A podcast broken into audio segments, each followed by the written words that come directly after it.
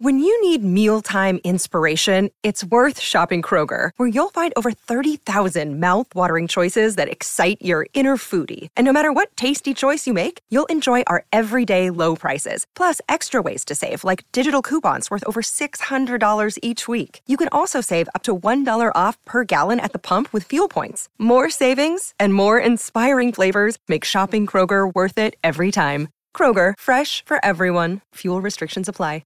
Another day is here, and you're ready for it. What to wear? Check. Breakfast, lunch, and dinner? Check. Planning for what's next and how to save for it? That's where Bank of America can help. For your financial to-dos, Bank of America has experts ready to help get you closer to your goals. Get started at one of our local financial centers or 24/7 in our mobile banking app. Find a location near you at bankofamerica.com/talktous. What would you like the power to do? Mobile banking requires downloading the app and is only available for select devices. Message and data rates may apply. Bank of America N.A., member FDIC.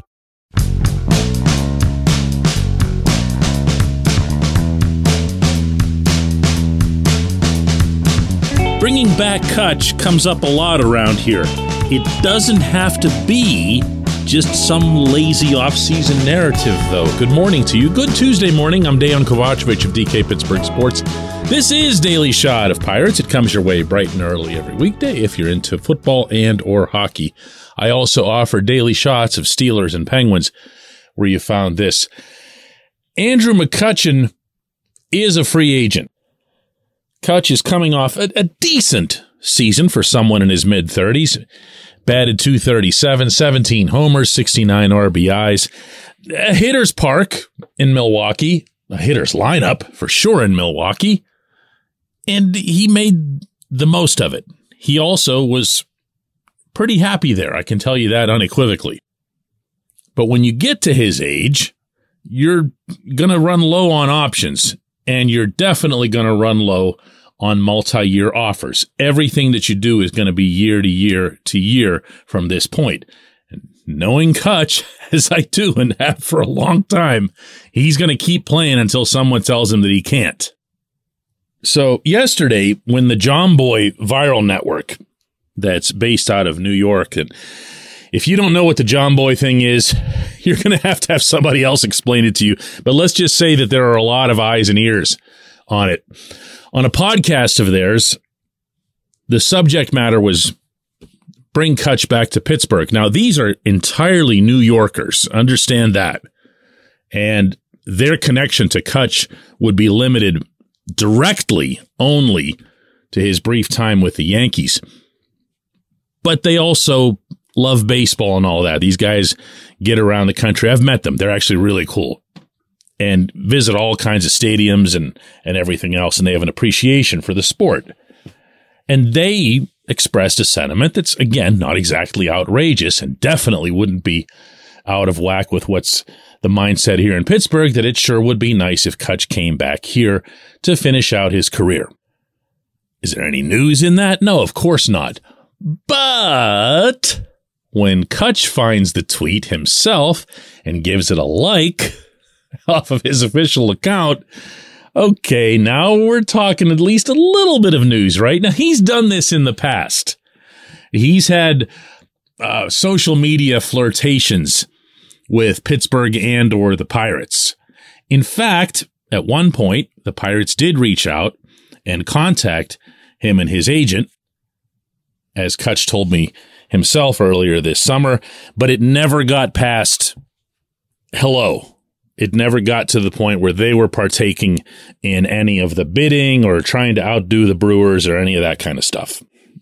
When I asked Kutch if that was something that he regretted, he played it completely cool. He wanted, really, as awesome as this conversation was, he wanted nothing to do with answering that question. It was just not where he wanted to go. And I get that about him. He is immensely proud. And I have a feeling it would be tough for him to sit there and talk about how the Pirates, for whatever reason, wouldn't want him. So he just moved right past it. When I asked him some questions about the Pirates and Pittsburgh and his legacy, he got a little bit sentimental about it, but not too much. Again, I think for the same reasons. And at the same time, when I would say something to him like, you understand where you stand within this franchise's history, right? You understand what could have happened had you stayed, what could have happened if this or that had occurred. And yeah, he got it. He definitely got it. This portion of Daily Shot of Pirates is brought to you by our friends at North Shore Tavern, that's directly across Federal Street from PNC Park. It's home of Steak on a Stone, an eating experience, underscoring the word experience. The steak is brought to you partially cooked on an 800-degree stone, and you do the rest. It's a ton of fun, it's a great meal, and it's a baseball atmosphere like no other in Pittsburgh. North Shore Tavern, right across Federal Street from PNC Park. More relevant than any pianos and violins we can attach to this discussion is that the Pirates could use an outfielder. They could use a veteran outfielder. They could use a veteran outfielder who's got some pop and who could provide significant amount of leadership. He's a little different than he was in his time in Pittsburgh. He's taken on, wherever he's been, a prominent role, not so much as a rah-rah guy, he'll never be that, but as someone who goes about his business the right way, shows the young guys how things are supposed to be done, actually jokingly refers to himself as the old guy who still believes in a certain way of doing things. You might remember the incident with him last year in Milwaukee where he got hit by a pitch at a certain point in the game, and it really wasn't the way things were supposed to be based on the old school and whatever else. And he had a laugh about it afterward, but he didn't at the time. This is someone who would add to any clubhouse that he's in. He also would add at a modest level to whatever lineup he's in. The 700 OPS that he had this past season for Milwaukee was the lowest of his career, but don't make me remind you where a 700 OPS would fit in with the 2022 Pirates, right? So why not? Why not? He made $8.5 million with Milwaukee, one-year deal. Don't tell me the Pirates can't afford that. The team absolutely needs outfielders. When you look at the two guys that appear maybe certain to be in their starting outfield, or at least in the mix, Jack Sawinski is going to be part of it for sure. He's a kid, hasn't had a full season in the majors yet. Jiwan Bae hasn't even had a month in the majors. And then there's the Brian Reynolds situation. With Ben Gamel not coming back, you're looking at a scenario in which they need someone out there who is a veteran and can bounce back and forth if needed from a corner outfield spot to center. Well, we know Kutch can handle center, right? That's what he was doing the entire time, almost the entire time that he was here. Oh, and one other thing. There's just a little detail about how the team could use anything at all that even sniffs like a positive impact on the public, especially if Reynolds does, in fact, get traded. Bringing back Kutch, even if it shouldn't, and I don't think it should, mitigate the debacle of losing your best player because he doesn't think you're competitive enough or serious enough. There are a good number of people who will look right past it because they'll see a favorite son returning. Now, why won't this happen? Well, first and foremost, Ben Cherington is anything but the sappy type. He's not going to react toward bringing back a player who, by the way, he never had. It was Neil Huntington who traded Kutch to the Giants for Reynolds, of course, along with Kyle Crick. And I mean, you've heard him. You know how Cherington sounds. You know how Cherington thinks based on how he sounds. There's not a Hallmark holiday movie waiting to be unfurled here.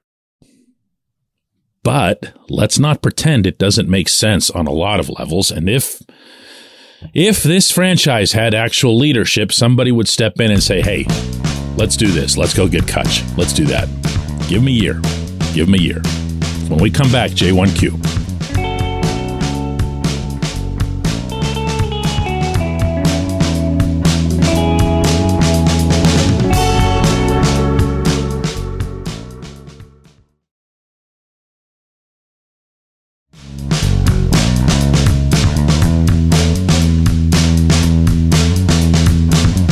J1Q comes from Phil. It's a little longer, but it's worth it. He put some work into this. Phil says, is this really punting? They traded minor leaguers for Choi, who's a real live Major League first baseman. They didn't have one of those last year. They signed Santana, who's a Major League first baseman / DH option. Experience in the clubhouse matters. They went out and got some. They signed Garcia, who's by far the best free agent pitcher this front office has ever signed. Locked him up for 2 years. Signed Velasquez, no different than the Quintana signing, other than 50% more money. Signed Hedges, the only good defensive and reliable catcher on the free agent market. Traded away minor leaguers for Connor Joe, who's probably a fourth outfielder and a backup plan if Andahar fails. The Pirates easily could be doing more, but you keep saying, look at what they've done, and they've clearly gone out and done significantly more than this front office has ever done before. I wish they were pushing harder to get better. They should be, but comparing this offseason to last offseason doesn't jibe with the moves they've actually gone out and made, in my opinion. Phil, first off, I appreciate you not only listening to the show, but putting that kind of time into the case that you're making there. It is at this point where I will politely and respectfully disagree, as you probably imagined that I would. Because if you'd made this same type of list for what went into the 2022 roster, it's not that different. You mentioned Quintana. They also went and spent $5 million on Roberto Perez. They brought back Ben Gamel. They had Jake Marisnick, who didn't have much of a bat, was a defensive ace. They wanted somebody who was a defensive specialist, who'd bring some leadership. He did those things. And I'll also disagree, again, politely, respectfully, that Garcia is the best free agent pitcher they brought in when you know, and I know, you mentioned one of them who's better, and that's Quintana. Quintana comes with a better history when he arrived in Pittsburgh as well. So did Tyler Anderson. Now, the fact that they came in at $1 million or so cheaper, we're talking about better pitchers here. Both Anderson and Quintana are better pitchers than Garcia. Other than the Carlos Santana addition, there really is no daylight, no difference in my eyes between this approach to this offseason and what they did last offseason. And for that matter, as long as we're talking about this front office's tenure, the offseason before that, although there obviously wouldn't have been as much, feel for going out and doing that so early in a rebuild. This offseason compared to last offseason is just right there. It's on a straight horizontal line. So far, maybe they'll change that. Maybe they won't. The only one that jumps out is Santana. $6.7 million 1 year. He's 37 years old, and he obviously had the really low batting average, but he also brought a bunch of power and is seen as a spectacular clubhouse guy. Great, wonderful. But what I'm trying to tell you here is that if you're not punting, if you're making some kind of separation between what you've done in the past and now, you're doing that in word only to date. Now, you left this J1Q in the comments on our website, DK Pittsburgh Sports, and somebody right underneath it said, well, maybe DK's not paying as much attention to the Pirates because he's covering the Steelers and the Penguins and whatever. Look, I cover all of these three teams equally. I say that all the time. I write that all the time. I'd like to think I show it all the time. I know what moves they've made, okay? I know what moves they made in the past. And I know that if you guys got together like bumped elbows at the Oyster House and came up with your own list of what they did entering this past season versus what they've done so far entering the next season, you will find precious little difference. You might have hope for this group to be better, but in terms of what's actually right there, no, not yet.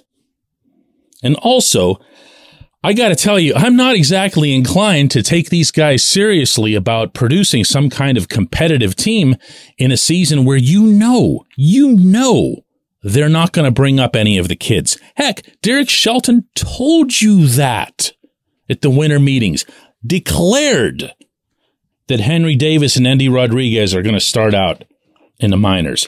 said it just like that. It's been decided. There's nothing they can do. Now, you'll see when they get to Bradenton, he and they are going to have to walk that back a little bit, because you don't want anybody ever entering a spring training setting where they know they've got no chance. So you'll see he's going to find a way to say, well, what I meant to say was da-da-da-da-da. But he said it. He already said it. Without hesitation, without apology. This is where they are. It's a punt. It's okay to say it. It's okay to hope that it turns out better than what it might appear to be right now. But they haven't changed a thing yet. Not one. Other than, of course, you know, the whole thing about their best player wanting out. I appreciate the question. Again, I really do. I appreciate everyone listening to Daily Shot of Pirates. We'll do another one of these tomorrow.